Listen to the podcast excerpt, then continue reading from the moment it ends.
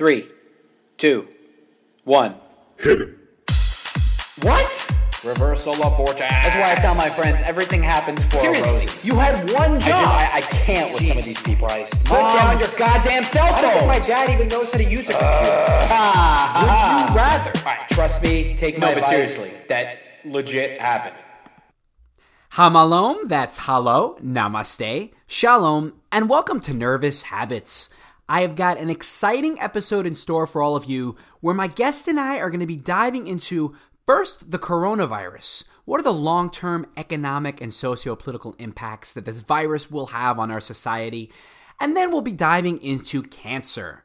We'll be looking at issues including is it true that everything we use, from cell phones to microwaves to artificial sweeteners, can cause cancer? Is there a cure out there that the pharma companies don't want us to know about? How does machine learning and AI figure into this? And has anyone tried just giving cancer to the cancer? All that and so much more on this week's episode of. Nervous habits.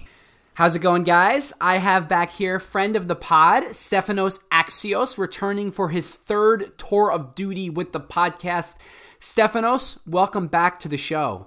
Thanks, Ricky. I can't believe it's my third time. Yeah, really happy to be back. Always really fun. Well, we're, we're, we're happy to happy to have you, Stefanos. You've appeared on two prior episodes of the pod. Um, we've we've been through a lot together in this this podcast journey. Uh, spoke about I think the first one we did was on aging. If you haven't listened to episode seventeen, which was really fascinating, and I think we did space travel or space colonization. And then the last one we did was uh, I think it was cryptocurrency, maybe the Federal Reserve. Um, the I think it was yeah I think it was AI in the in the workforce moving Yeah, virtual, which yeah, is that was it. which is funny because now with everything that's going on in the world that, we'll- that we'll dive into, I feel like that episode is going to be more more uh, you know applicable to like like you know the modern day climate. So just in case you're curious, so Stefanos uh, holds a BA in economics from Brandeis University. That's actually where we met. A master's degree from Columbia in mechanical engineering. And if that wasn't enough, Stephanos is currently studying at the Harvard School of Continuing Education, pursuing requisites in uh, towards medical school in the event that he decides to, to be a doctor. A whimsical pursuit there. Um, so obviously, I feel like I'm reading reading out your bio before you're, you're delivering a speech, but um, obviously, Stephanos, you're you know super well rounded, and, and I think people are really curious to have what you, to hear what you have to say on the epidemiology of corona and cancer. Sure. Yeah, sounds great. Let's get into it. All right, let's let's uh, let's get into it. I mean, so initially we we had planned to just chat about cancer, but you know, with I, I think we you and I have had spoken about this potential episode for a long time, and with everything that's happened in the world since, it, I think we'd be remiss to ignore what's happened with coronavirus. Um, and just so the listeners know, I tend to uh, record these episodes about anywhere from you know two weeks to six weeks in advance. So you know we're recording this in mid March. Um, to be released probably in mid or late April. Do you think, Stefanos, that by the time this podcast episode is released next month, coronavirus will be as widespread and as much of a, a public topic of a conversation as it is today in March? I mean, I can only anticipate it getting worse. I think we're I think we're at the beginning of this, uh, especially here in Boston. I think we had a big outbreak uh, at a Biogen conference, and it's it just it seems like we're in the early stages of what Italy might have been experiencing uh, a few weeks ago. So I think maybe come April we're uh, in the middle of the worst part of it. I'm gonna chew gum, Ricky. Just let me know if it gets like obnoxious. So, and you, you know, you mentioned Italy, and I think that it's actually pretty interesting. I don't know if you saw the graphic in South Korea with patient 31. No, actually, I haven't. There was an interesting Reuters article where they essentially were talking about how there were initially 30 patients in South Korea that were diagnosed with coronavirus, and the 31st patient didn't take it seriously and ended up going to church, going to a hotel buffet. The article actually tracks the movements of this person throughout the course of a day. And then from there, they went to the hospital. And as a result of their um, activities, the Center for Disease Control and Prevention of South Korea actually determined that this person gave coronavirus to thousands of people in the region that they were in contact with. So it goes to show you, you know, if people don't take this seriously, what kind of a widespread impact it can have. Yeah, actually, I just found the article myself. It's interesting, and they're using the term. They're describing patient 31 as a, a super spreader, which is a term I was unfamiliar with until a few days ago. Um, they described the the um, person in Boston at the Biogen conference that spread it to over 100 people as a super spreader, somebody with greater propensity than average to transmit the virus. Um, so it's interesting to read. Yeah, this patient 31 is also being described as a super spreader, and uh, the person at the Biogen conference was uh, was described similar, similarly. So, Stefanos, you you live in Boston right now. Um, I'm obviously here in DC. I'm not sure what the reaction is up in New England, but you know, here in DC, people are pretty much mandatorily whatever they're quarantining um, for day, you know days, weeks. Do you think, first of all, is that what the the climate is like in Boston, and do you think this kind of reaction is warranted? Um, so the climate in Boston is. It sounds like it's pretty similar to New York. I, I can't say DC. I'm not sure that, and, oh, in DC, and yeah, sure, yeah, right, DC. Uh, def- definitely very similar to DC. Um, a lot of uh, public institutions have been closing. I mean, no museums I know of are open at this time. Schools have all been closed. My sister is, is home for the next two weeks. Um, so a lot of schools are uh, doing e-learning in the meantime. Um, a friend of mine who works at a uh, an after school program, he's also uh, essentially he's, he's working from home. He has to do all his uh, teaching via like Zoom conferencing. Um, so I, I, think it's pretty similar to DC. It's a, a concerted attempt to limit uh, large gatherings. Honestly, I mean, if you bought stock in Zoom, then you're you're pretty much set. Because my school, Georgetown Law, is going onto Zoom full time for all 400 of their classes, as well as uh, co- private colleges, public colleges. A lot of um, high schools are, are, moving onto Zoom. So I, number, I'm not even sure how the platform will have the capacity for all this. Um, but certainly, I mean, that kind of migration, that's that's I, I don't know if we've ever seen something like it before. Uh, and when you talk about needing to contain the spread of corona, what you know, what's the rationale behind that? Well, I think it comes down to uh, limiting the spread of the COVID nineteen to more vulnerable, the more vulnerable population. So even though you, know, you and I were, I think the CDC would describe us as a low risk population, uh, we still have the capacity to transmit it to parts of the population that are maybe more vulnerable, uh, parts of the population with uh, risk factors that could make this uh, a much more severe disease. Um, so I think the the idea is we want to limit our contact uh, as a whole to limit the the likelihood of spreading it to more vulnerable population. Uh, and on top of that, I think the idea is you know the healthcare system can only only has so much capacity. So if we don't limit contact, uh, the healthcare system might be overburdened because these viruses have a tendency uh, to transmit exponentially. Uh, so there's a term going around flattening the curve, and the idea is that this uh, these viruses will transmit exponentially uh, without some sort of um, concerted or intentional limit on the, the amount of transmissions. So we want to flatten that curve and spread out the um, number of infections over time. Uh, the healthcare system can maybe deal with it over a period of a year, six months to a year, but it's going to be hard pressed to deal with so many cases in a month. Yeah, I mean, I've read online that America only has 800,000 hos- uh, public hospitals as well as 100,000 ventilators. So even if we flatten the curve, there are people that think that we the healthcare system still won't be able to accommodate everyone that gets sick and that needs, um, you know, needs medical care for this. And the other thing, you know, I want to delve into with the economic implication is if people are staying inside and and they're you know being urged to essentially quarantine themselves to limit their exposure to the outside world not to attend public gatherings you see the sports leagues have canceled they've shut down movies are, are delayed in production um, bar i'm sure restaurants and bars are going to close. What kind of an impact is that going to have on our economy? Uh, i mean the short-term impact I mean, the impact is going to be hard to assess right now. We won't know for a few months uh, once we get start getting unemployment numbers, uh, unemployment insurance claims, uh, GDP growth. But it certainly seems like it's having an effect already. Like industries like the tour- tourism industry, hospitality industry, the food industry, energy, uh, airline industry, they're all suffering and uh, the effect of these the giant drop in sales. So we won't know what the what the long term impact will be for, for a few months, but it definitely doesn't seem doesn't seem like it bodes well. I mean, the 11 year bull run is officially over. Yeah. Uh, you know the stock market's not not doing so great right now. I mean, you know, speaking of the stock market, is this something that can trigger a 19, you know, 30 style Great Depression? I mean, you see, I'm sure you know you're watching, you're monitoring the Dow and, and the um, the S and P. You see that every day it's it's getting worse and worse. And I know the government. Um, a couple days ago, again, this was recorded in mid March, but a couple days ago, essentially injected a couple trillion dollars specific Well, businesses. The government in, inject, injected one and a half trillion dollars into what's called a repo loan, but it was essentially uh, loan, short-term loans to banks to maintain liquidity. Um, but yeah, some pretty extreme measures by the federal government to um, maintain liquidity in the in the market. So, so I mean, but how does that how does that bode for the potential for another 2008 style recession or, or even a depression?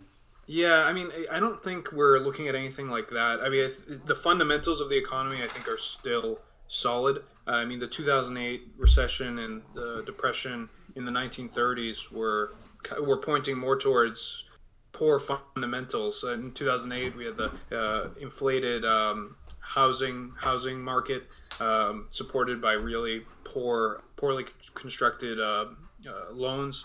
And in the 1930s, we had a really uh, overly inflated uh, stock market.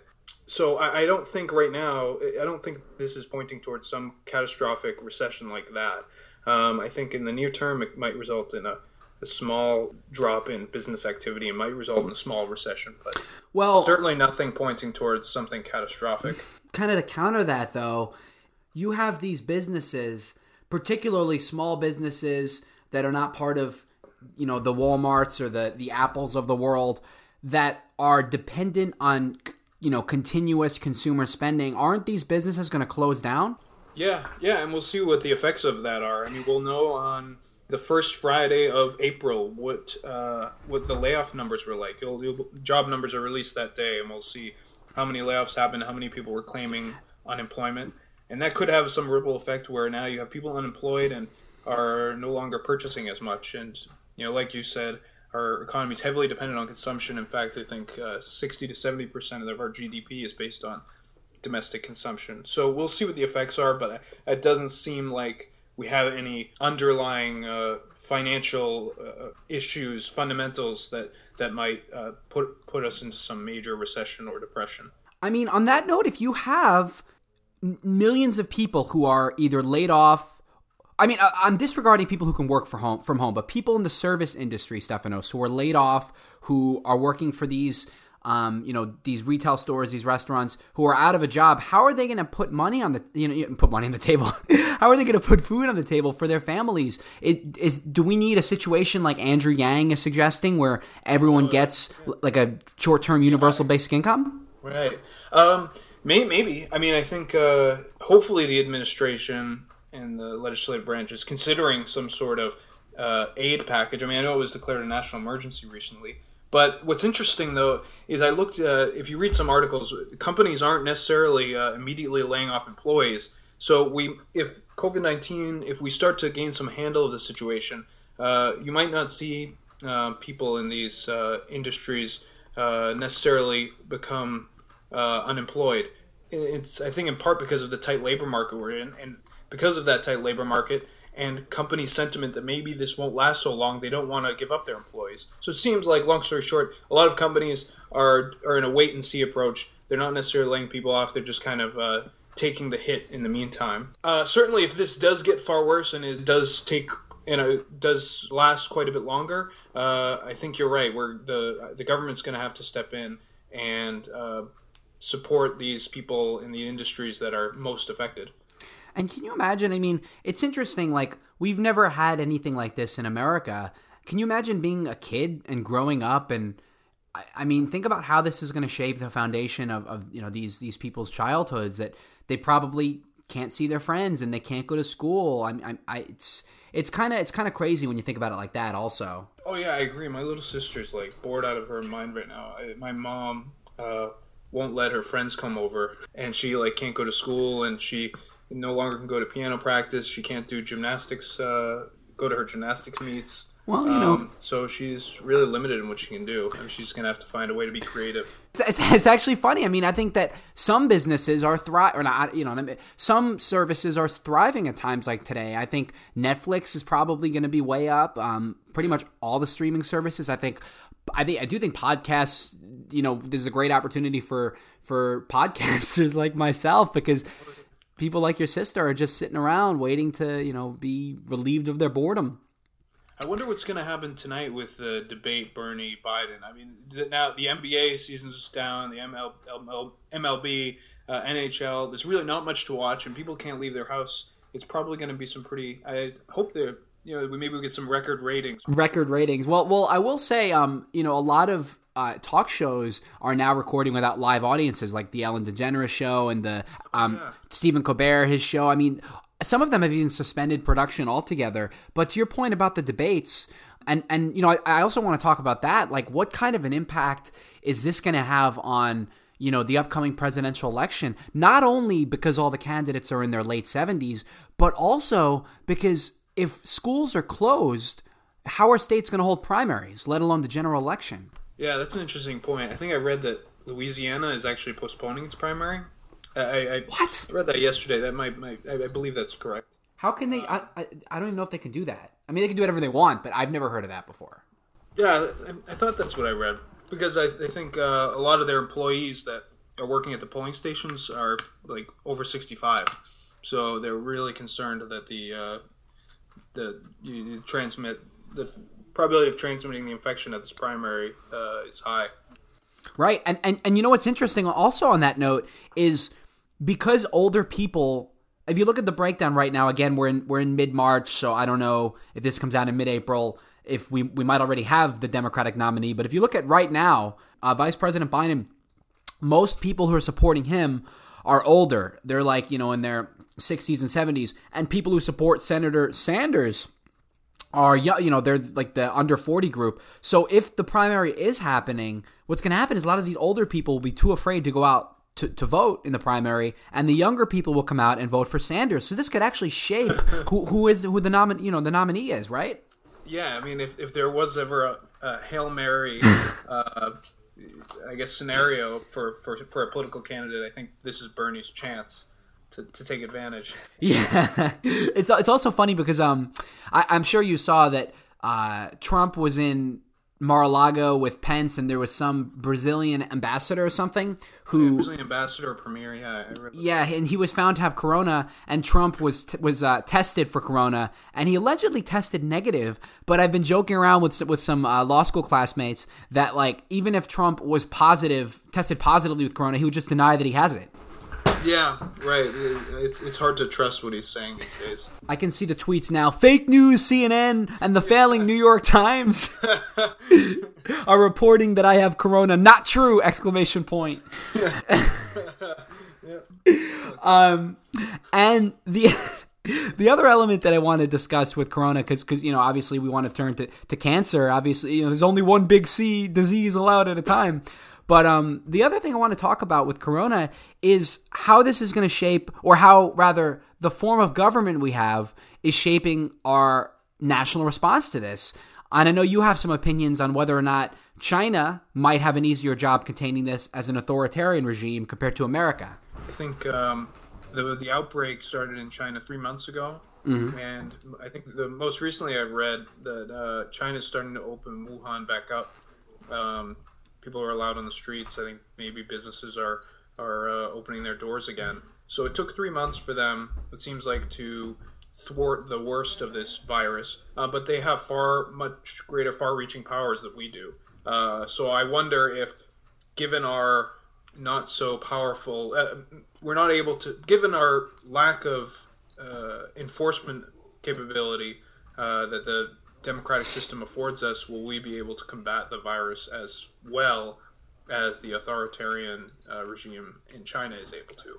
Uh, and I guess we'll see. I mean, it, Italy, uh, it didn't go, it ha- isn't going so well in Italy, uh, from what I've heard. from what you've heard. Um, it's interesting because I think it presents pretty much the, the core philosophical question at the heart of any political theoretical debate is is freedom more important than general welfare? Because in America, people are free to go out in public and lick poles and give other people coronavirus, right? Like you, you can't arrest someone for being an asshole.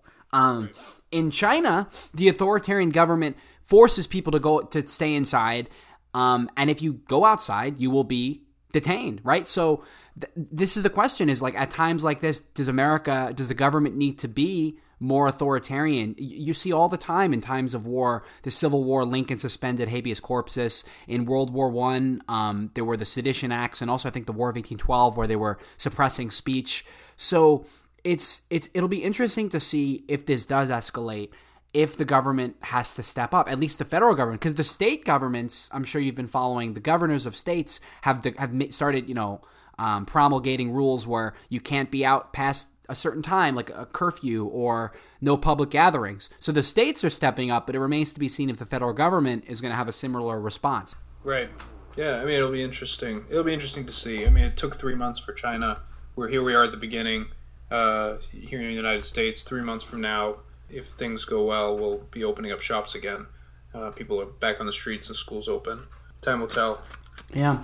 And then I mentioned a couple episodes back, again, these, I know these were recorded at weird times, but a couple episodes back, I talked about the impact that this is going to have on, have on mental health. You know, if everyone does engage in, you know, social distancing, which, by the way, had, had, had you heard the term social distancing before Corona? I had never heard of it. No, never. So it sounds like antisocial behavior. Yeah. So if people engage in this social distancing, it's like a lot of a lot of folks are going to develop like depression, seasonal affective disorder. People are going to get lonely. People might commit suicide. But it's what does this do to um, traditional uh, gestures and greetings? I mean, does the handshake does, does it?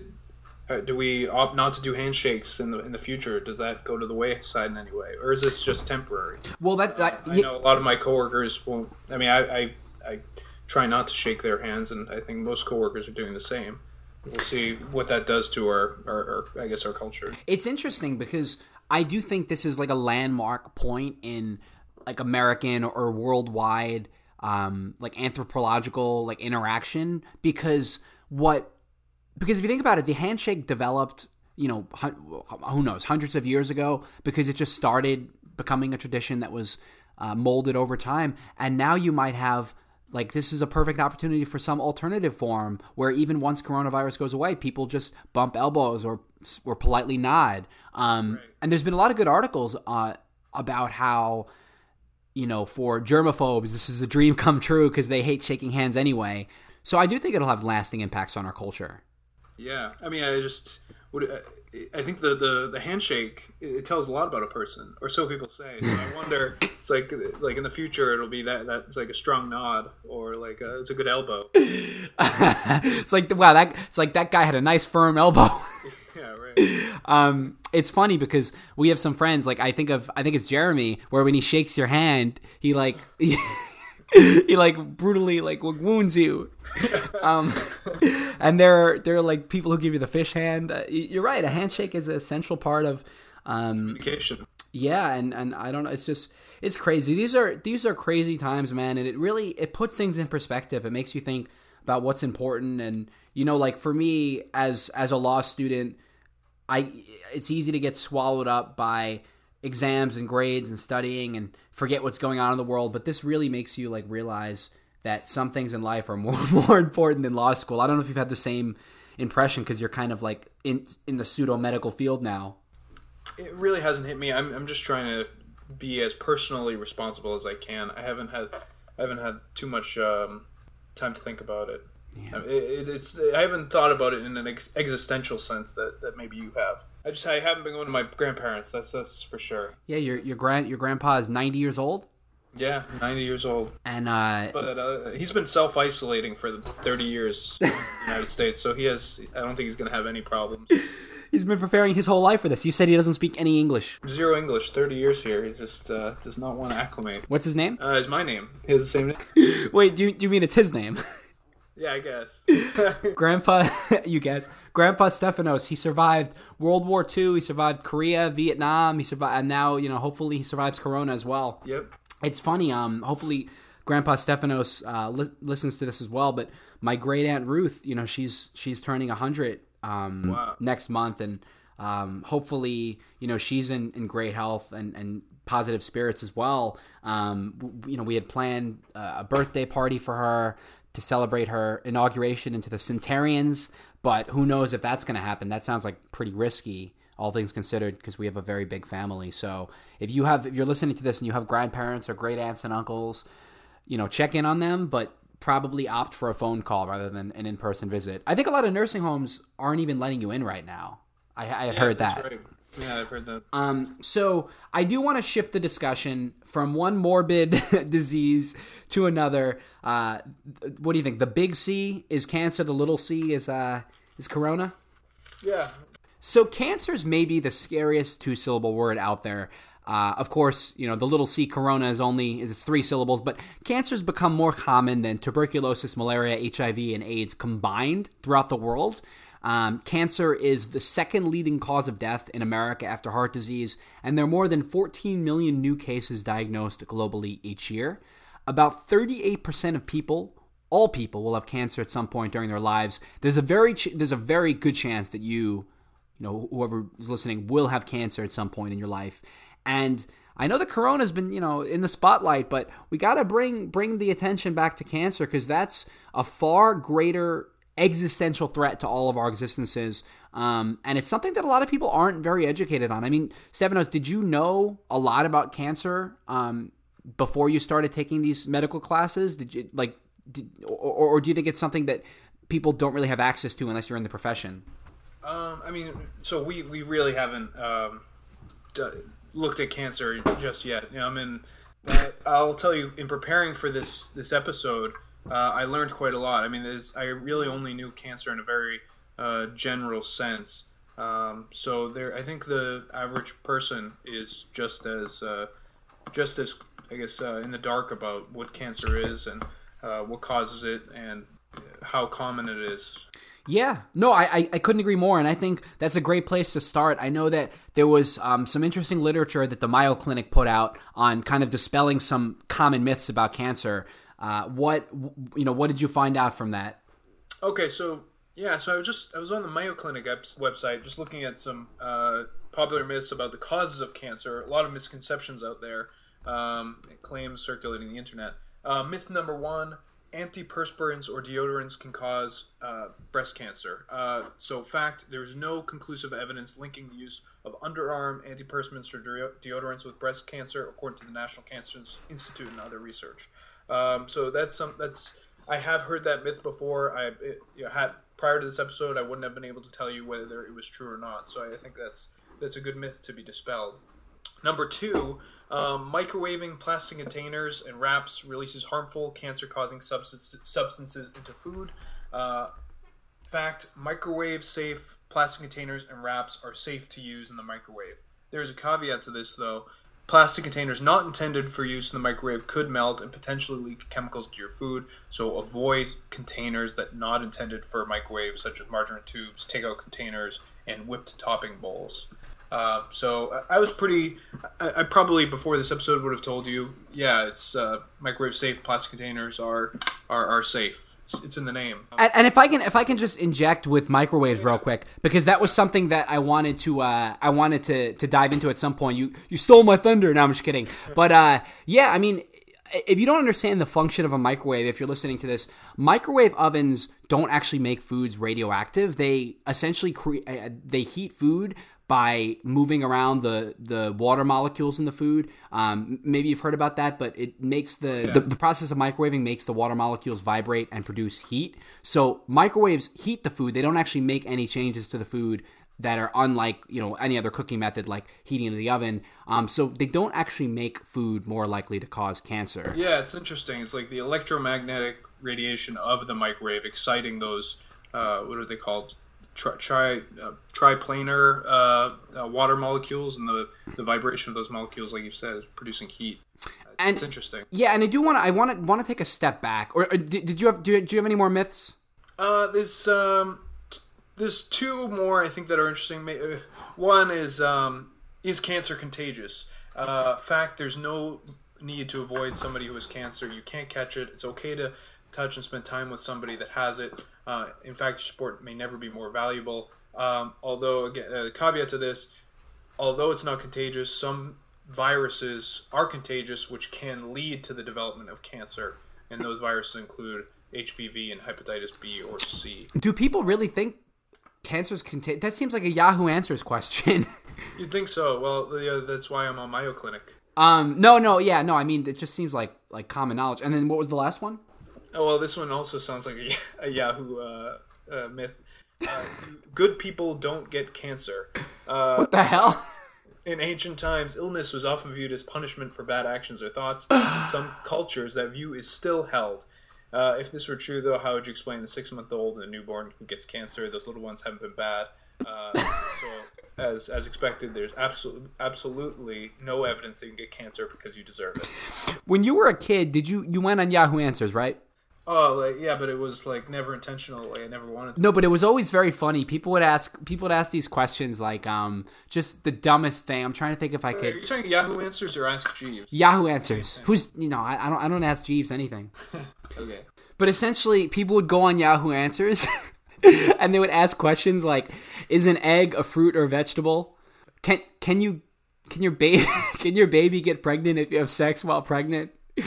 Um if Batman's Batman's parents are died, then how was he born? That was the way the question was written. Um, Was Abraham Lincoln really a vampire slayer?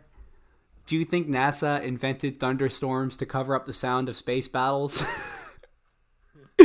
Will my laptop get heavier if I put more files on it? Is cocaine considered vegan? Oh, Someone asked, "What are the flaps inside my nose?" I have a cold and I was picking my nose. And I felt these flaps at the top of my nostrils. I felt them ages ago. I'm wondering what they were. So, and then someone said, "My boyfriend looks like a ferret. Can someone help me?" So it's just like it's it's interesting because um, I can't tell if you're if you're laughing or if you're like shaking your head. No, I'm, I'm laughing. I'm actually loo- looking up some myself. Some are kind of disturbing. Um, the routine of milking cows for milk discovered. It's not really disturbing. N- Yeah, no, we can, I mean, we can go on like a, a like rabbit hole, but uh, the only reason why I bring it up is because some of those like Mayo Clinic myth dis- dispensers, uh, dispellers were were like quite good, but some of them were like people really think that you can catch cancer from someone. Like, like what is that? So I. I want to take a step back. Um, when you you know when people talk about cancer, because obviously cancer isn't just one disease. What exactly does the term cancer encompass? definition I'd read earlier seemed to define cancer as referring to a large number of diseases characterized by a growth of abnormal cells, which results in the displacement and damage of existing ones. Um, and those abnormal cells are, we'll call them mutated cells, uh, just another, another term for it. And you know, I've always kind of wondered this, and obviously, I'm not an, an oncologist um, or an expert in this, but you know, how does cancer actually happen? Like, do you just go to bed one day and you wake up and then you have a tumor, or does it happen over time? Like, like, like, what? How does a healthy cell turn cancerous? Yeah, I mean, it definitely happens over time, and I think that's why most um, cancer diagnoses are found in people uh, 65 or older. Um, but I mean, your cells are proceeding through normal cell division uh, every every every second, and during each cell division, there is some probability that division uh, goes ARI, and those divisions can go ARI and result in some mutation of the of the cell. So I mean, it's it definitely it's not instantaneous, but it's uh, it's something that happens over a long period of time. And when you say that this, you know, cell cell division happens all the time and it can become ARI, obviously cancer is the uncontrolled st- uh, spreading of these these um, Mutated cells. mutated cells. So I, I I guess I'm trying to understand. You know, on Reddit they have that thing like "explain like I'm five. I'm listening to this podcast right now, and I'm trying to understand why that happens. Why why do your cells, why do your mutated cells spread? Like like what's the mechanism behind that? Well, I think the mutated cells, so mutated cancer cells, have some some characteristics uh, that that cause a rapid growth and uh, also uh, prevent your immune system from uh, destroying them. So your your body has a normal reaction mechanism against these mutated mutated cells, but sometimes uh, those those mutated cells can be missed by your by your immune system, and in that case, these mutated cells are able to grow unabated, um, and that a lot of that comes goes down to the the what what is the DNA of this mutated cell, and, and a lot of these mutated cells have the ability to to grow rapidly, to prevent detection, to be pre- to prevent detection by the immune system. If, if I can just add to that, I know I'm kind of like answering my own question, but when I was researching cancer here, something else that that kind of factors into the spread and the extension is metastasis. And metastasis is the process where cancer continues to grow and spread by direct extension because these malignant cells, these mutated cells, will travel through the lymphatic system or through the blood vessels, the circulatory system, and they'll form tumors in other parts of the bo- in the body. So if you have, you know, prostate cancer that affects the prostate gland, it could metastasize and affect you know your your your lungs or, or your heart Your blood. huh? your blood so so i mean that's I, my my impression is that's what is meant when you know people will say that their cancer has metastasized that it's spread to other parts of the body did you did, did you find that as well Yeah, that's the same exact thing. Metastasis being yeah the spread of a cancer from its origin point uh, to some other part of the body, whether it be uh, from blood to bone, uh, bone uh, lung to bone, or vice versa. So yeah, I agree. Yeah, and you mentioned earlier, you said that you know that's why cancer usually shows because it you know takes a long time to develop. You said it shows in people over the age of sixty five. So eighty percent of all cancers in the United States are diagnosed in people fifty five years or older. So even a little bit younger than that, Stephanos. I mentioned an estimated forty out of hundred men and thirty nine out of hundred women will develop cancer in their lifetimes and certain behaviors will increase risk such as you know things that we all know about common sense smoking excess body weight and drinking alcohol. So with that in mind you know did you find or, or, or are you aware is is cancer preventable or is it you know inevitable for for this 40% of society Well, so the forty percent of society that is uh, at risk for cancer, it, it, it's I guess a new it's nuanced.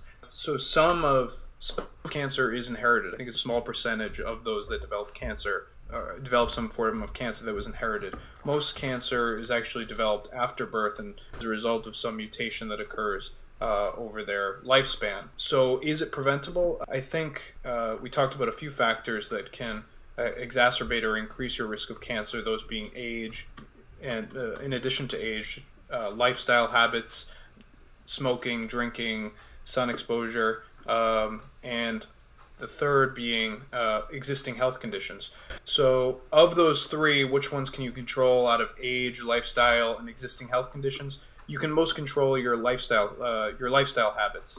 Uh, so, we're talking about increased smoking and drinking, for example, definitely lead to increased risk of developing cancer. So, certainly, there are some things you can do uh, to improve your lifestyle that reduce your risk of cancer. And uh, one more thing regarding that of that 40% of the population that does contract cancer, 40% of those cases, according to the Mayo Clinic, are linked to those modifiable risk factors that we just talked about. Uh, 20% are linked to existing health conditions, and the others are linked to the other factors age, family history, etc. That's really interesting because particularly with with alcohol being a risk factor, I think that our generation, you know, people in their in their 20s and in 2020, our generation drinks a lot. And I don't think people realize, you know, the degree to which this puts them at risk. This makes them more susceptible to developing cancer later on in life. Because if I'm understanding you correctly, if you are a binge drinker when you're 25 and you drink regularly for a couple years, you're significantly increasing your risk of developing some form of cancer when you're 55 or 65. Is, is that right? Well, it sounds like if you're in your early 20s and you develop a habit of drinking more than two, three, four drinks a day, and you continue that habit for 10, 15, 20 years, you will be at a far greater uh, risk of developing cancer than somebody who was either not drinking at all or limiting their alcohol intake to one or two drinks a day. So yeah, sure, it definitely seems like that that's the case. And then, you know, you run into the problem of nearsightedness. I don't know about you, but when I'm, you know, I'm 27 and I'm thinking about grabbing a couple drinks with my friends, I'm not, I'm not thinking about the long-term implications this is going to have on my health a half a century down the line. And I think that that you're you're right. Um, it's it all comes down to moderation. I think if you drink alcohol occasionally as opposed to making it a part of your daily routine, it's probably not as much of a risk factor. Uh, I do want to switch to you know staying on the on the topic of causation and risk factors. One of the myths that people propagate all the time about something that can cause cancer is cell phones. Um, when we were younger, when when the cell phone first started becoming a quotidian part of our lives, everyone would say like, "Oh, don't don't put the cell phone up to your ear because that'll give you cancer." I don't know. I don't know if you ever heard that. Oh yeah, I've heard that. Sure. And is that is that true? I mean, we don't know definitively, but does the research, does does the scientific literature show that cell phones can cause cancer? I think it's pretty conflicting. I mean, there have been so many studies. Some studies have been done performed on rice and uh, mice. and Right? rats. Studies on rice. on rice. Um, yeah, on mice and rats, whereby those rats and mice were exposed to high levels of RF ra- RF energy um, from uh, pre-birth to death, uh, and those studies um, were pretty much in, were inconclusive. Some there was some evidence that those rats that experienced continuous exposure throughout their entire lives did have a greater uh, likelihood of developing some cancerous uh, uh, tissue around the heart. But then there was also some evidence that those rats that were exposed to the radiation, in fact, lived longer than those rats that did not. Um, so that's one amongst many studies, but I, I think really there's a problem with a lot of these studies in that, uh, for one, we have only had the cell phone around uh, for around 20 years. So if we really want to assess the impact to humans, I think we're going to have to wait another 15, 20, 30, 40 years to really assess the impact. So at this at this point, it seems like the research is is uh, inconclusive. You know, and that's that's the problem is for a lot of this technology, we won't know until it's too late. You know, you remember with with the with the uh, uh, earbuds for remember when the iPod came out, everyone was like, "Oh, earbuds are terrible for your hearing, yada yada." And now, 15, 20 years later, uh, maybe not that long, maybe like 10 years later, people are starting to experience dramatic decline in their hearing at a young age. Um, and I think it's it's you know going to continue to get worse. I've, I have friends whose parents are audiologists, and they've they've told me about that that sort of expectation. So I agree with you that we are limited because we don't we you know the next generation is better positioned to see the impact of this. Um, and I'll also say. I know you mentioned that the, the research is inconclusive, but I did read uh, the Na- National Cancer Institute had some interesting information on this, and they essentially said that for people who sleep with, with their cell phones on their nightstands, which I do, um, I, I think you do as well, who set their alarms on their cell phones and you know wake up and check their phones first thing in the morning, cell phones do emit radio frequency energy, which is a form of non-ionizing radiation. And so the body tissue that's closest to the antenna can absorb this energy. It can absorb. It's it's not you know conclusively true, but that's part of the reason why studies have been conducted to find out whether or not cell phones increase someone's risk of malignant or benign brain tumors because there is that that possibility. But as Stefano said, you know the epidemiological studies that have been investigated are inconclusive. Some have shown there is statistical association. Some have shown shown they're not. So should you know should listeners be careful with with cell? I mean, we can't we can't not use our cell phones. I mean, is there what, what would you do in this kind of situation? a lot of people I think are not putting the the phone directly next to their ear anymore. I see a lot of people with AirPods, for example. So I, I mean, I, I I would say you know if there is a risk, I, I don't think people are using their cell phones like they may have been using them a decade ago. So if there was some risk, I, I think it's far lower as uh, the technology is changing, as people's habits around the phone have changed. So I, I, I me personally, I'm, I'm not, not too worried about the implications. I mean, and, and this is kind of an aside, but I really also don't like the idea of having your cell phone in your bed um, or next to your bed. And it goes along with, with some of the books that I've read about um, technology addiction that I've mentioned quite a bit on this pod. I'm sure you're sick of hearing about it. But essentially, they, they all say that the first key to weaning off of the cell phone addiction is not sleeping with it in your room. Because if you sleep with it next to your nightstand, then the first thing you do when you wake up is you check your phone, and the last thing that you do before you go to bed is you check your phone.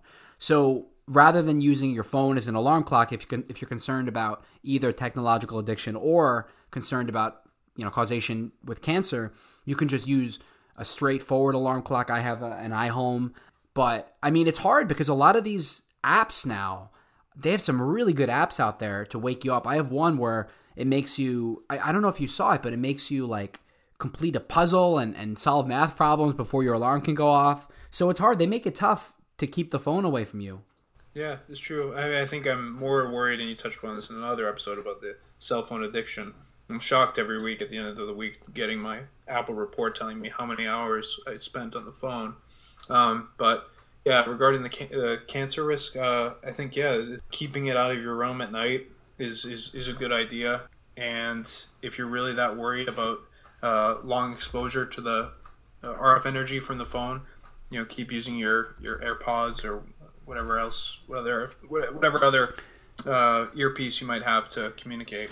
And it actually ties back nicely to the corona discussion because we talked about how people were being reckless and they were, you know, going out to bars on St. Patrick's Day weekends um, and they weren't thinking about the impact on their health or on others' health. It's kind of the same thing with cell phones because I think people are so caught up in using the phone. Maybe they know, maybe they've heard about the risk of cancer, but they don't, re- you know, they don't really internalize it. And I'm telling you, the first time a study comes out, uh, you know, serious, conclusive report that cell phones cause cancer, a lot of people are going to change their behavior, but at that point, it's probably going to be too late. I mean, it might be too late now. Like we, you and I both have been using phones every day for the last, um, 20, like the last 10, 15 years. Like it's, it's unfortunate to think about, but if there is some sort of, of causative link with cancer, I would think, too late. yeah, which is kind of, kind of a dire takeaway. Um, I don't know. Well, there's uh, yeah. Well, we'll get into cancer treatment later. Yeah. So I I do want to Things we can do. absolutely, and I do want to mention a couple other potential causes or alleged causes of cancer. So some people think, again, this might be the the depths of Yahoo Answers, but some people think that having sex can give you cancer. Is is that true? Is that something you found? So we talked about it earlier. As we uh, dispelled that myth uh, that sex can cause cancer. Um, but what can cause cancer is the viruses that might be transmitted uh, during uh, during sex. Uh, those viruses being HPV and hepatitis B and C. Uh, so those viruses can be the impetus for cancer, cervical cancer, or prostate uh, prostate cancer. So it's it's something to think about, but uh, it doesn't. Nec- it's not. You can't transmit cancer during sex directly. Okay, well, It's more of an indirect. I, you know I also want to mention people say in, in the medical field and the psychological field people say that stress can cause heart disease that's something that you hear a lot like high blood pressure is correlated with stress and, and eventually leads to heart disease is it true that stress also makes you more likely to develop cancer or is that really just linked to heart problems Um, it seems like although stress can cause a number of uh, problems, the the evidence would have you believe that the cause that it, its ability to cause cancer is very weak. Um, some studies though have indicated a link between various uh, psychological factors and an increased risk of developing cancer, but others have not. Uh, so again, kind of like the, it sounds like the the cell phone argument, uh, the cell phone study. It's really at this point uh, inconclusive. There's really no no evidence pointing, no conclusive evidence pointing towards it definitely causing cancer or not. and that's really the problem when we talk about causation in general is you don't know it's not like when you develop cancer your doctor's going to print out the report and tell you oh it was that uh, it was that stressful weekend you had back in 2012 or um, oh it was you know all the time you spent on that on that one app on your phone it's it's tough to trace a causation. And this is something you see in all science. I mean, I have a background, obviously, in psychology and neuroscience. Um, the difficulty in, in these fields is correlation versus causation. Is if people, you know, if someone gets sick and this person happens to not wash their hands after they go to the bathroom, did they get sick from not washing their hands because they go to the bathroom, or is it a third party variable? You know, if someone gets coronavirus, it could have been a host of things that actually caused it. So you really do have this problem in general with with causation, but, but specifically with something like cancer. Yeah, I agree. I mean, you could say, I mean, it, we know based on the cancer.gov stress, it's inconclusive whether stress causes cancer, but we do know the risk factors that do cause cancer, those being those lifestyle habits and existing health conditions. So, indirectly, stress maybe exacerbates uh, obesity or drinking or smoking, or exacerbates existing health conditions like heart disease uh, or kidney disease. So, it itself maybe doesn't cause cancer, but it certainly can increase the risk, your other risk factors uh, that might lead to a greater probability of developing cancer. So one more I want to hit you with one more um, potential cause of cancer. So a lot of people say that there are specific foods that might make you more likely to get cancer. Specifically, I think it's called aspartame or some of the the Splenda, the sweetener, and people have said oh, don't put that in your coffee, you know, because it'll it'll give you cancer. That that was a myth that I, I've heard even you know growing up in like middle school, high school. Is there any scientific basis to that? Yeah, I mean, so you said you were talking about artificial sweeteners, uh, aspartame, saccharin, and uh, cyclamate. Um, I guess so. There have been some studies that show laboratory rats can develop bladder cancer if fed huge amounts of saccharin or uh, cyclamate although this is at levels uh, thousands of times greater than a normal diet, and international studies have really shown that humans are not affected in the same way. Uh, that said, it, it, it, artificial sweeteners appears safe to eat, given that the quantities we're consuming are far, far lower than the quantities consumed by lab rats uh, that uh, produced that resulted in cancer. You know, but it's interesting. I just, I just remember specifically with you because you and I are both like very obsessive about looking at the back of nutrition labels. With you, you were obsessed with Coke Zero for a while, and I remember asking you, you know, what's in Coke Zero? And you said it has zero sugar and it has zero calories, and that just right. that was Right. baffling to me because Coke Zero tasted exactly like regular Coca Cola, but it didn't have anything. So then it just got me thinking: How is it possible to have these artificial sweeteners that make things taste exactly the same with no calories and no sugar, and it doesn't cause cancer? It just doesn't make sense to me. Yeah, I mean, there are some concerns about. I've read some concerns about sucralose, which is the uh, artificial sweetener in Coke, uh, Diet Coke, and Coke Zero. It, it, it seems like uh, at one point we thought that uh, sucralose uh, was water soluble and just would exit the body naturally. Um, but more recent studies have shown that that sucralose in, in those in these diet uh, sodas does indeed stay with the body uh, sometime after consuming the drink. But I haven't seen any studies that have linked the existence of this sucralose, at least in the quantities found in Diet Coke, to any cancers. Um, so yeah, I, I mean it's could be another. I mean, it might just take more time to see what the effects are. What How about old is how old is Diet Coke? how old is it? Yeah, how long has Diet Coke been around? Is it another instance where we just don't have uh, a population that's been drinking Diet Coke long enough to see the long term implications? Or...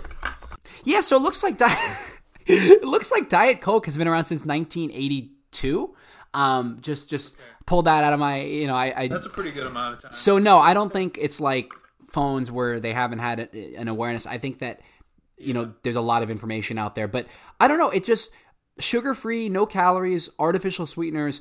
There needs to be something here, and and maybe I, I don't know if we can have someone else in the pod that might be might have uh, you know a, a background in I don't know if it would be like nutrition and epidemiology, but there has to be something. Den Weber or something like that. Dr. Den Weber? Oh, Den Weber, Den Weber, the hammer. Yeah, yeah, for sure. Maybe maybe Den can or, or our friend Brian Varnson can chime in there. So you mentioned Varnson. you mentioned artificial sweeteners. There's no conclusive facts that that causes cancer. So a myth that I've also heard regarding foods is when I was younger, I used to eat a lot of well done meats. I used to get my burgers like burnt to a crisp. Um, and now actually, I've I've gotten into the habit of ordering medium well. Um, but I kind of heard when whenever I would eat something well done, people would kind of say to me either, "Oh, you're like burning all the the flavor out of it," or whatever, or they would say, "You can't eat food that burnt because it has carcinogens." So is that true that eating burnt foods will give you cancer? So, i i- burnt foods, it what you have in burnt foods is a group of carcinogenic substances called uh, polycyclic aromatic hydrocarbons. Uh, and these are produced if foods are overheated or burnt. So, at least when it came to looking at uh, the typical Australian diet, although that charred or smoked food contained traces of these PAHs, experts agreed that the amount in the average diet is too low to be considered a significant cancer risk. Despite that, uh, it seems like the recommendation is when in, when cooking, uh, limit your intake of the char grilled meats and foods. So it's preferable to uh, cook your food in a low temperature environment. Methods include steaming, boiling, poaching, stewing, casseroling, braising, and, and so on, and microwaving actually. Um, so, I mean, it, it seems like it, there's definitely evidence pointing towards uh, uh, burnt food causing uh, increasing your risk for cancer. Um, but I think again, it comes down to moderation. If you're eating these burnt uh, these burnt burgers in moderation, I think you should be fine, Ricky.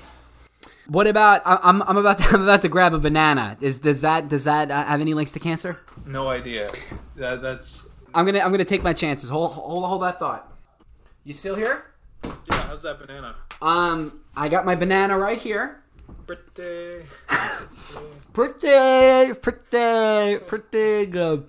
As you can tell, we're both fans of Curb. So, artificial sweeteners, um, burnt and barbecued foods, both of them. It sounds like the burnt or barbecued f- foods are a little bit more precarious than artificial sweeteners, but in both cases, More conclusive. what'd you say? It sounds more conclusive. Uh, it just seems like a, a you know moderation is uh, really the solution to preventing increasing your cancer risk. Yeah, and it sounds like also, uh, as we said, with causation, it's difficult. You know, we talked about it's pin, difficult to pinpoint when it happened. It's also difficult to pinpoint how long after exposure, you know, you might develop cancer because you mentioned earlier with something like drinking or cell phone exposure, it might happen years later. I mean, I would imagine that maybe after inje- after developing a lifestyle habit, you know, a year or two, you might you might develop a, a cancer as well. Yeah, I mean, I think. Uh, yeah, I mean, it's it's probably not going to be immediate. It could. It's a result of a long life of eating the, the burnt burgers uh, that you're consuming that might result in uh, cancer. So I'm wondering if, if I should be worried because I, I I had most of my childhood was well done meats, and then um um I recently came I to. Well, What do you, what do you see in well done meats? well not anymore, but the thing is is that mm, all right, that's a good banana. That's quality. That was a re- I wish, you guys could have tasted that with me. So the thing with well done meats is that I, as much as I love meat, a lot of times I don't like to know that I'm eating an animal, if that makes sense. And when when beef, for example, is rare, when it's still wet and gooey and bloody, to me that that's that's very gross because you, you know that you're eating a living thing, and then you start thinking about the repercussions of that, and and then you know you might want to become a vegetarian, um, which I covered in in an episode. But when when you're eating something well done, first of all, it's completely disparate from a living thing because it doesn't look or, or smell like an animal, and it also has a great like crunchy texture. It's like you know what I mean. I it, for a long time that was all I went to. Does that does How that? you, how would you order a uh, Beyond Meat burger? Well done, out of habit, or would you go for the you know rare, extra rare Beyond Burger? Well, actually, th- so I wouldn't go extra. I've never had one, so I don't even know if that's an option. I wouldn't go extra rare. in a store. I wouldn't go extra rare. I also wouldn't go well done. I've, I've been doing medium well because medium well tells the chef that you know is going to cook it well done, but there's you know there's this it's, it's there's still going to be a little bit of color. Whereas well done is just like burnt. And actually, one of my friends got me off of well done because there was a book by Anthony Bourdain. I think it's called No Reservations, or it might have been Chef Confidential. I, no, whatever it was, he talked about in the book how he loves when customers order well done meat because they essentially take the scraps that they were going to throw out or feed to the dogs and just give them to the customer. So, for whatever that's worth. So, oh, by the way, uh, I did have a Beyond Burger, an Impossible Burger, with my friend uh, in New York a couple months ago. I don't know if I told you. Um, it was very bad. Uh, it was. I know. I know. I've I plugged vegetarian, vegan living, but it tasted like so it tasted like a regular burger for 70% of the eating experience. And then you know when you swallow food and you have that aftertaste and, and you can kind of smell what you just ate? Yeah. It smelled it smelled like a plant. It like looked like a burger, it tasted like a burger, and then when I swallowed it and and I had that like like that post swallow euphoria that um uh what's it called? It it smelled like I had just eaten a plant. It was weird. It was not not great. Okay. Yeah. And it was at like an upscale restaurant that my friend's mom uh, t- took us to, and it was like I was like, ugh, you know what I mean? I, I don't. I don't know much about it. I mean, I know I've read some conflicting reports as to actually how healthy, uh, nutritious these Beyond Burgers are. Um, I'll try one though. That's in- conflicting report. I thought the the literature is like all for Beyond Burgers.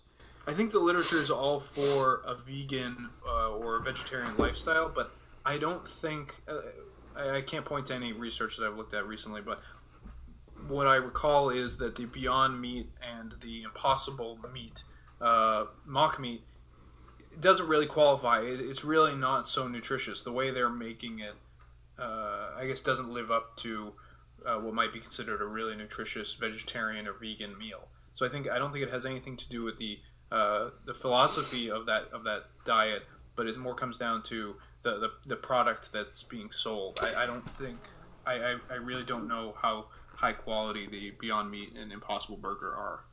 Do you know what's interesting? Um, th- there's there's one more thing I want to mention. Uh, th- then we're gonna then we're gonna get back to our discussion of, of cancer. But with regards to coronavirus, we didn't really talk about this, but the sort of impact that this might have on food production, like the distribution chain, because if people like if you think about where meat comes from, you have these farms that um, these small farms or these these uh, these commercial farms that sell um, to Cargill and those food manufacturers.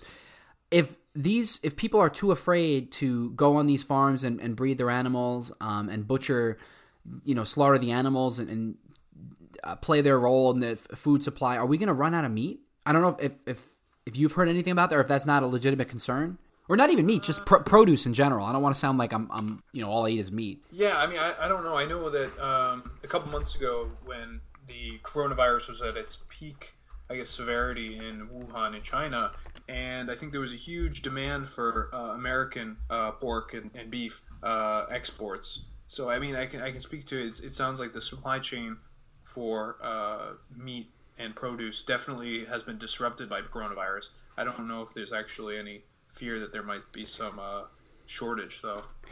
It's actually funny. I feel like the New York Times and I are just like on the same wavelength because all day I've been asking questions to my friends and then I just look it up. The New York Times like has it. So New York Times literally just released an article a couple hours ago. This is March 15th and it says it's titled "There is plenty of food in the country." And they, they interview the national, uh, the North American Meat Institute and the National Chicken Council, and they essentially say that even though uh, grocery stores the shelves are empty right now, this woman, the chief executive of the North America Institute for Meat, says there is food being produced, there is food in warehouses, there's plenty of food in the country. The chief operating officer of Costco said our stores are getting stocked every day, transportation is functioning, our suppliers are working around the clock, and the flow of goods, uh, the, excuse me, the flow of uh, goods is strong. And then um, if you look at Nielsen, they did a, a report. Um, it's an interesting graph where they they document the sale of pantry items rice, dried beans, water, oat milk, peanut butter, pasta, and pretzels, and about how it surged up, up to 50% increase in sales for all of those items. Um, but it does look like retail stores, Cook's Venture, looks like these representatives from distribution companies, um, A2 milk companies, Walmart, Stop and Shop, looks like they're going to continue this. And to your point earlier, it says Stop and Shop and Walmart are reducing their hours to give employees more time to restock the shelves and to allow workers to get time to get more health and stay healthy. So essentially, they are um, they are making sure that there is food in the stores. Yeah, I mean, I was under the impression that the American agricultural industry, farmers are overproducing.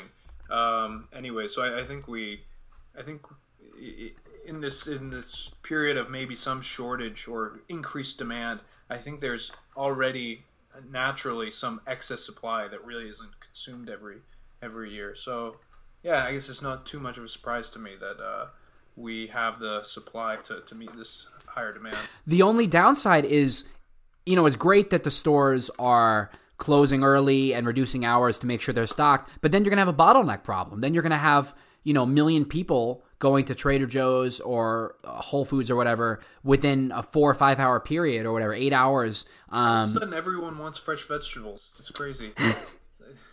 That's really People funny. Like uh, stocking for two, uh, two, three weeks in their house, and they're buying all these fresh vegetables. I, I just, I don't, I don't know. It's, it's uh, we'll see how, how long that stuff lasts. I feel like a lot of it's gonna get thrown out, and it's, uh, it's not, not. I'm not over. I'm not reacting quite so uh, strongly to coronavirus, so I, I can't, I can't make my salads anymore. the Stefano salad. I don't know if we've spoken about that on the uh, on the pod. The Yeah. the super salad that you and I invented, featuring maybe. It's ha- it, I've had to modify it, Ricky. The s- supplies shortage. Yeah. How have you how have you modified it?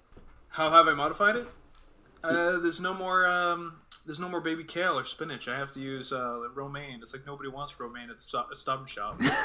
well, romaine, romaine, and uh, iceberg lettuce are like ninety percent water. If you don't believe me, just like put it in the sink and put on the hot water; it'll totally dissolve. Whereas, I think romaine is better than iceberg. Romaine is at least a green leafy vegetable. true, iceberg is water. water. My dad always gets iceberg on his uh, on his sandwiches and on his salads. Yeah, no, it's awful. We'll go to the restaurant and he'll order salad. He'll be like, "Can I, can you ask the chef to put iceberg lettuce?" I'm like, "Dad, that's literally water. There's like no nutritional value to that." Um, what the hell was I gonna say? I was gonna say one more thing about the grocery stores being closed.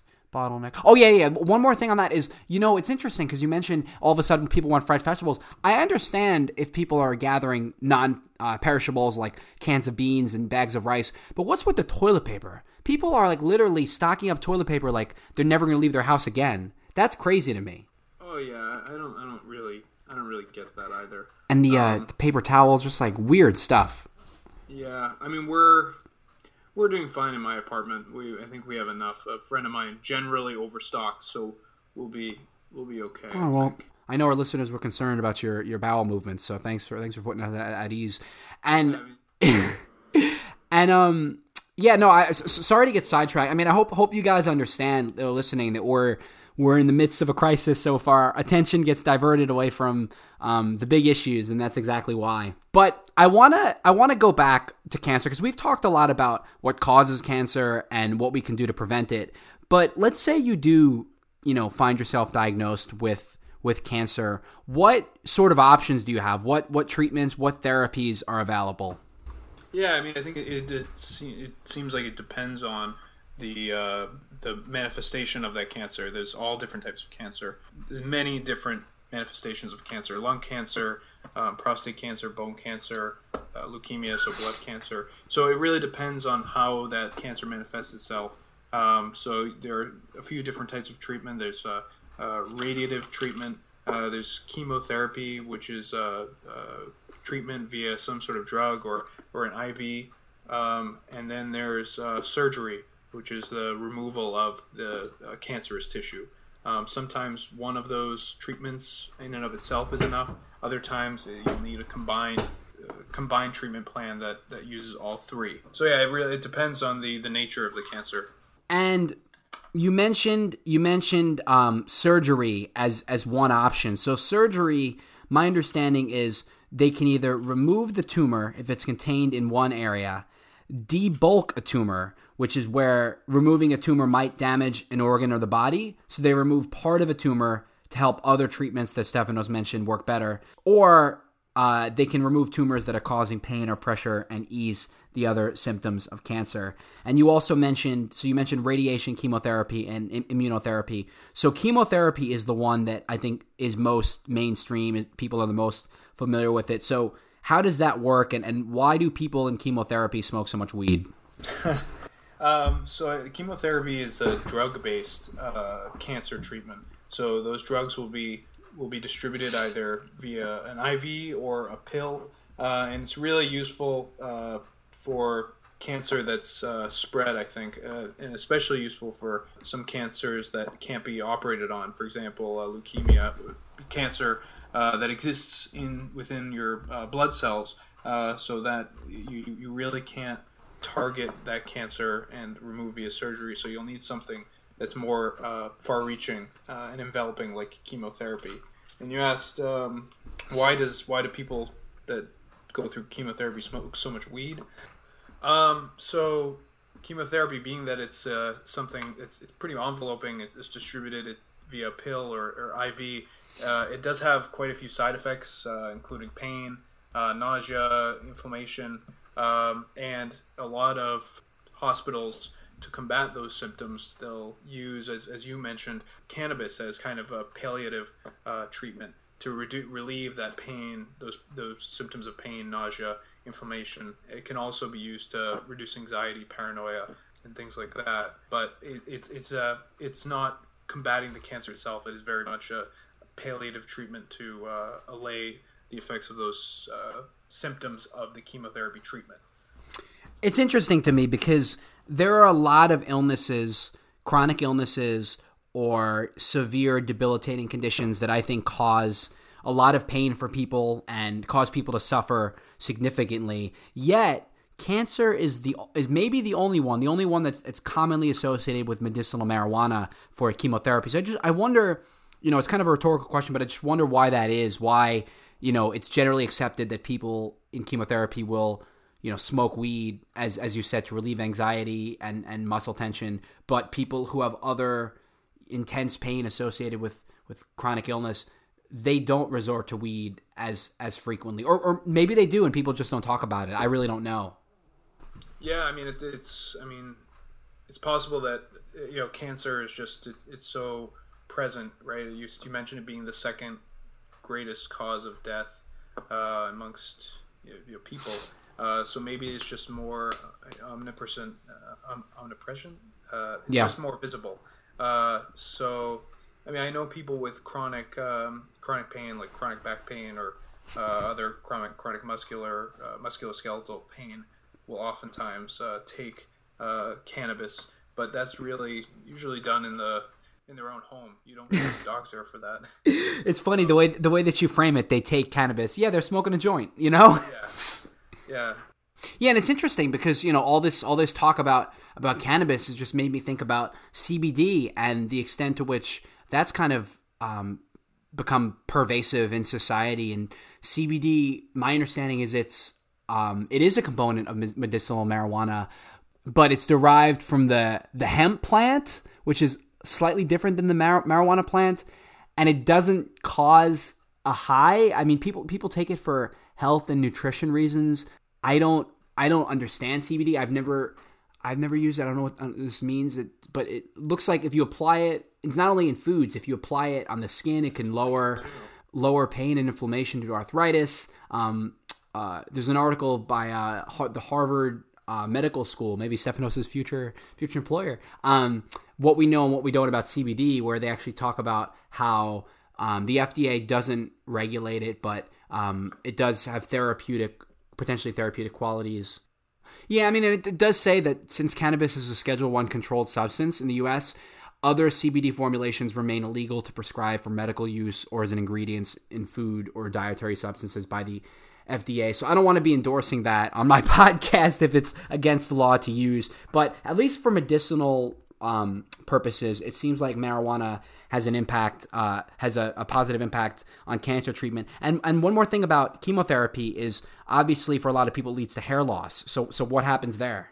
Yeah. So uh, why why do cancer patients tend to lose hair? Yes. It's really it, it isn't a result of the cancer itself. It comes down to chemotherapy, the chemotherapy treatment, uh, which again is some sort of drug that you ingest or uh, take via IV. That drug doesn't necessarily discriminate uh, healthy versus uh, malignant uh, cancer cells. So as a side effect, a lot of uh, cells that are healthy, including those cells that um, are involved in the production of, of hair, uh, do die. Uh, so you, you get it is just one of the side effects of the chemotherapy treatment. A lot of healthy cells do do die, but generally after chemotherapy treatment is concluded, those healthy cells begin to proliferate again, and uh, hair cells and hair will uh, resurface. Yeah. So we've talked about causes, we talked about treatment. Now, a cure or, or a lack of a cure. You've probably heard people say, Stefanos, that there is a cure out there and there has been a cure for a long time and it's being suppressed and concealed by big pharma and the insurance companies because they make way too much money with these um, treatment procedures that you just mentioned, like chemotherapy.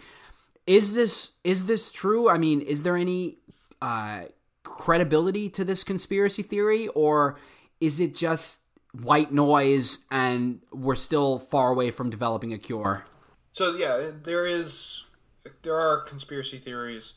Uh, conspiracy theories exist that, that posit that big pharma uh, is suppressing uh, the cure for cancer, and the theory is that they're suppressing the cure for cancer because current treatments, chemotherapy, radiation, immunotherapy, surgery, are so lucrative that a cure for cancer might, uh, I guess, impact them financially uh, negatively in a negative way. Do I think that's the case? No, I, I don't think that's the case for a few reasons.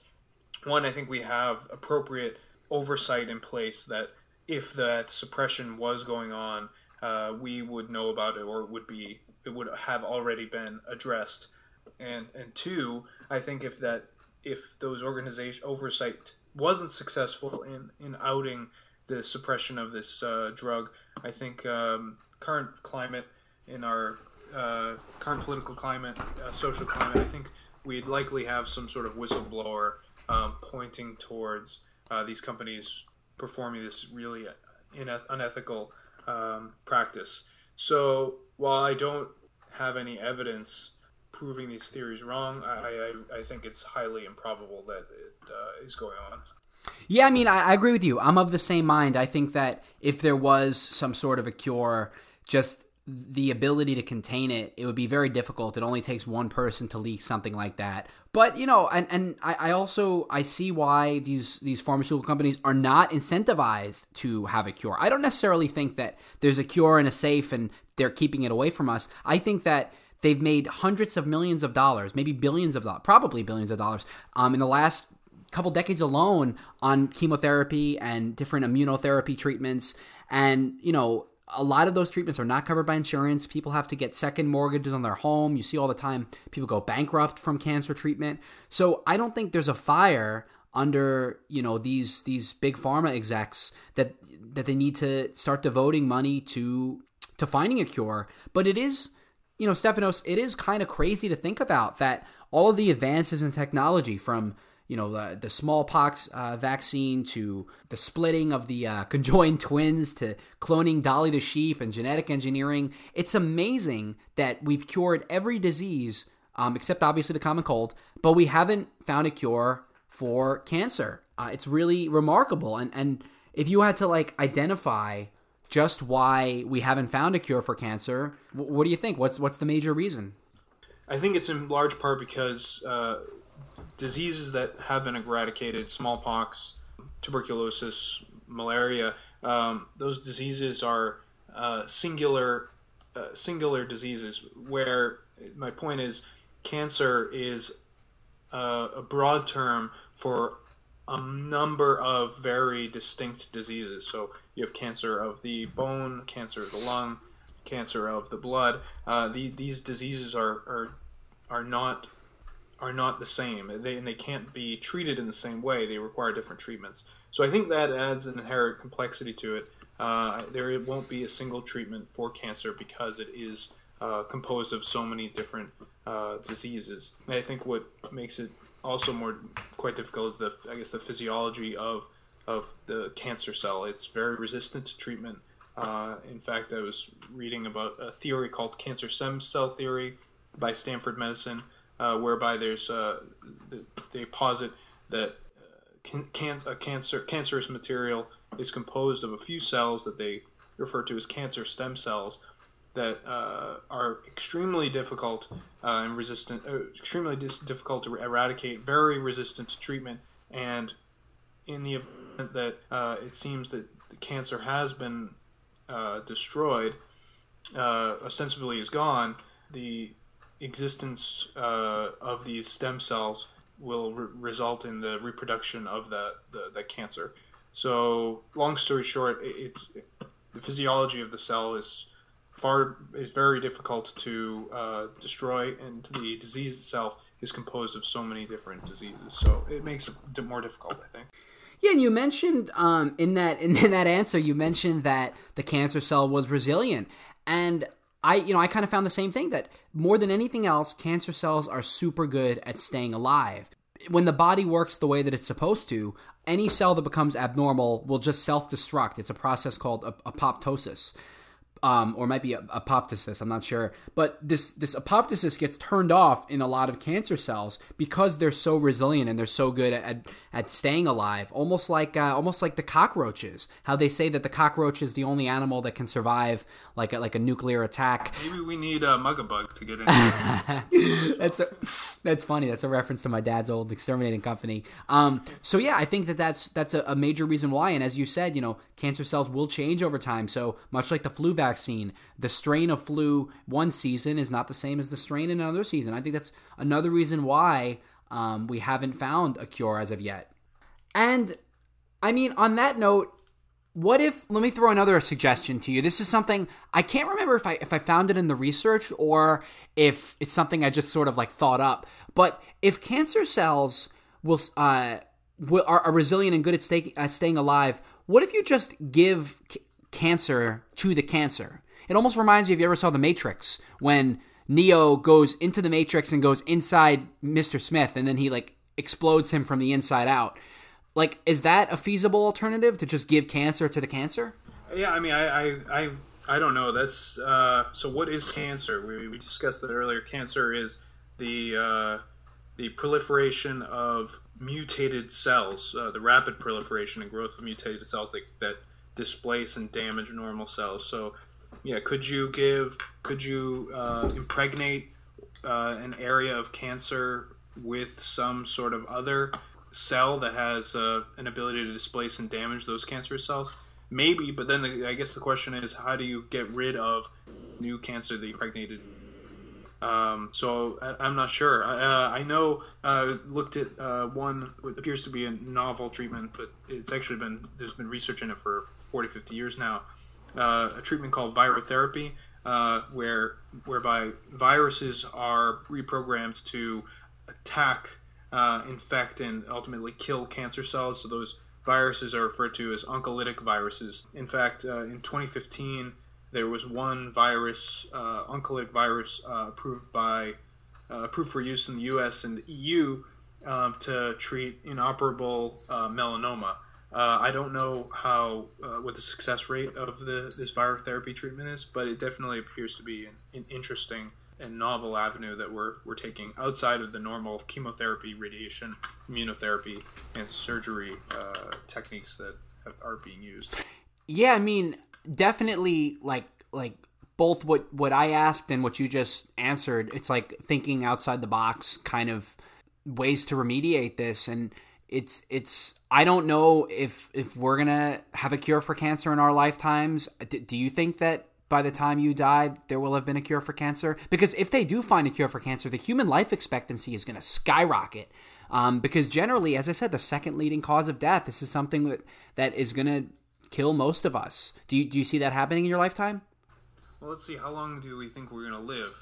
so I think that we talked about it in another episode that the uh, aging, that uh, our lifespan is approaching some terminal, uh, some some escape velocity. So right now, I think the oldest person has lived to 125. Me, assuming we live to 125, uh, do we think in the next hundred years uh, cancer will be cured? I, I, don't. I don't think so. I think it comes down to what we were talking about earlier, where cancer is is a broad term describing uh, a multitude of different diseases, cancer, cancerous diseases affecting different types of tissue. Um, so there won't be any one treatment. You're going to need a, a treatment for each of these uh, different cancers. I, I, I don't know that you'll have a treatment for every type of cancer in hundred years. Maybe, but I think it's it's a it's definitely a tall task. That's putting it lightly. I mean, I don't know. I remember when I was in eighth grade, uh, in eighth grade biology, and we learned about uh, in interferon, which is something to stop the spread of, of cancer. And I was just sitting on the deck in my backyard one like one afternoon, just thinking like I mean, obviously, I was 13, and I'm, you know, I, I didn't, I didn't, I didn't know that much, but I was like, you got uh, nervous habits. yeah, wouldn't that, wouldn't that have been something? But no, I just was trying to think, like, like what could we use as this interferon?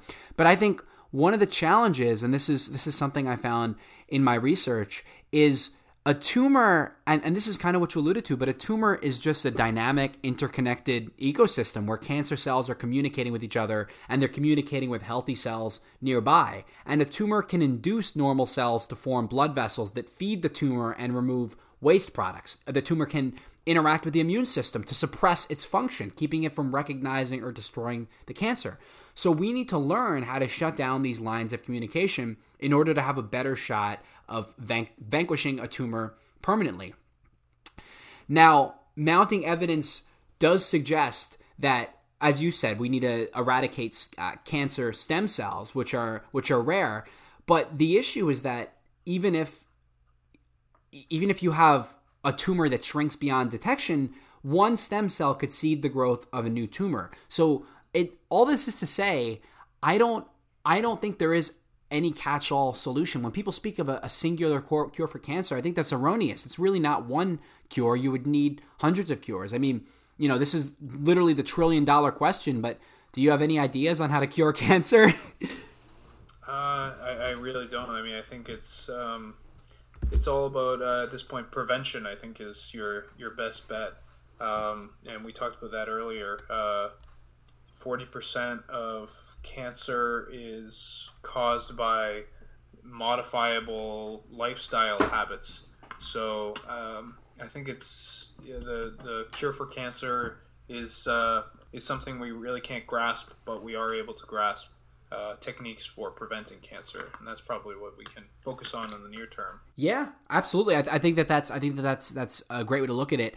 And you know, one final question I want to ask you when we talk about curing cancer, what sort of role will machines play into this, and will AI technology? Is it possible that you know, rather than a person being the first person to cure cancer, can you imagine a machine being the first thing to cure cancer? Is, is that a possibility?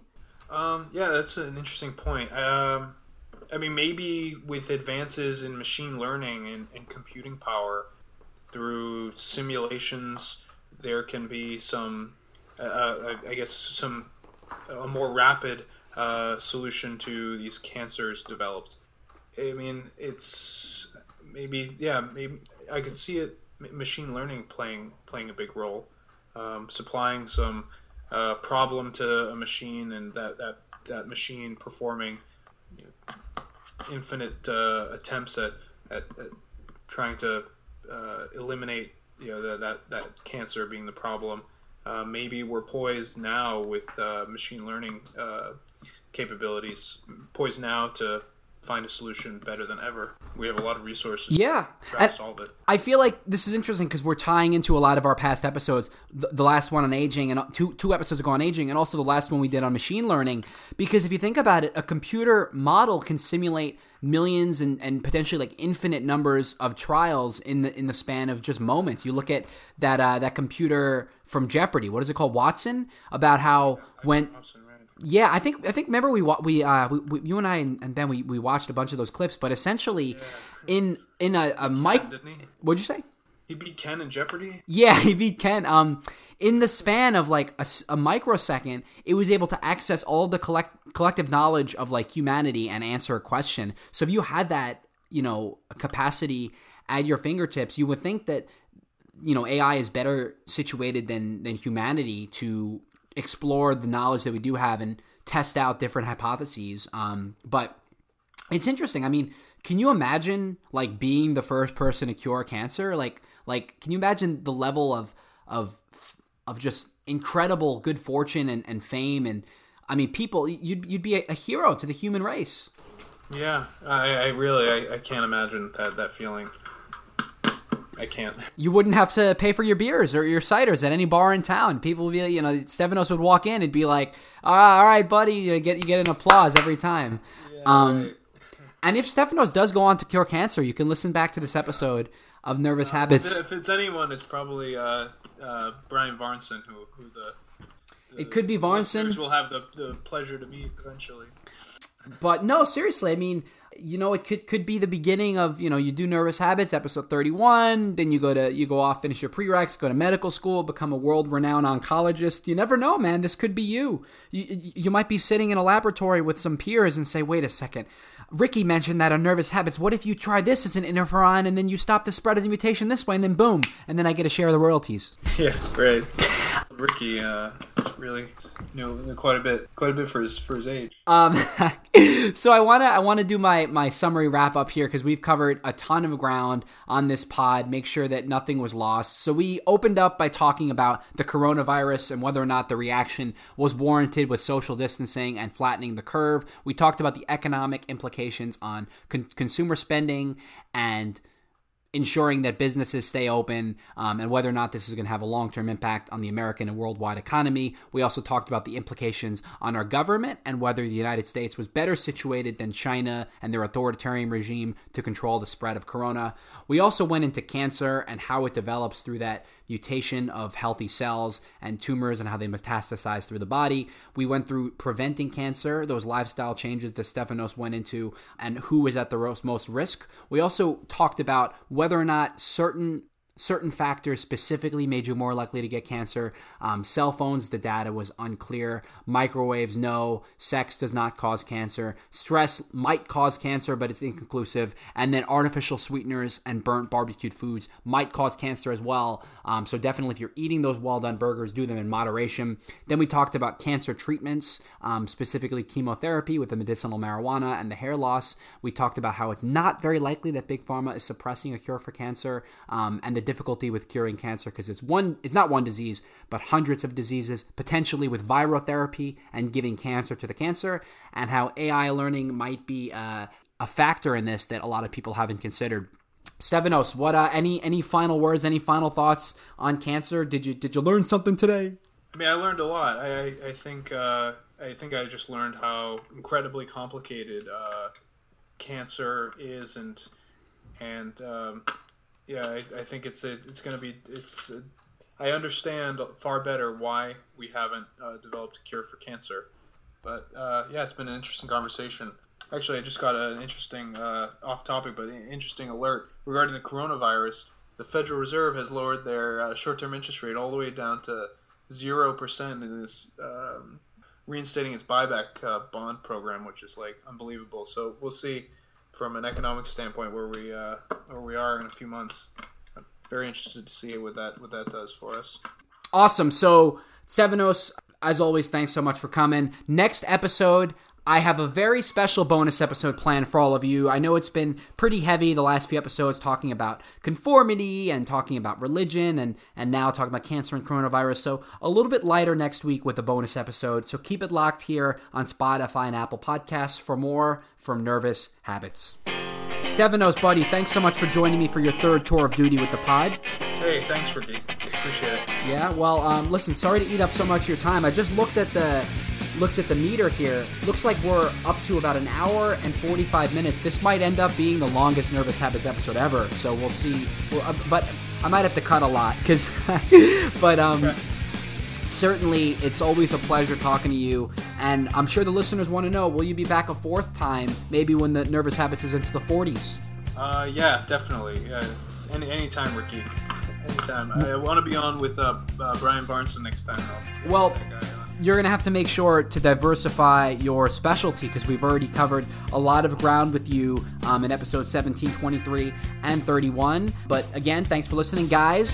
Uh, follow us on, on uh, Instagram at Nervous Habits Podcast, on Twitter, Nervous Habits underscore, and on YouTube, search Nervous Habits Podcast and write to us at nervoushabitspodcast at gmail.com. Let us know if you have a potential cure for cancer, if you are, you know, were able to, to dig through the weeds of what we were saying, and um, if you have any suggestions, any input, any research or literature that you've come upon that might help enlighten us, please share that with me at nervoushabitspodcast at gmail.com. And remember, when you're drinking Coca Cola, make sure not to go for Coke Zero because that aspartame might give you cancer. Thanks for listening, guys. Stay nervous.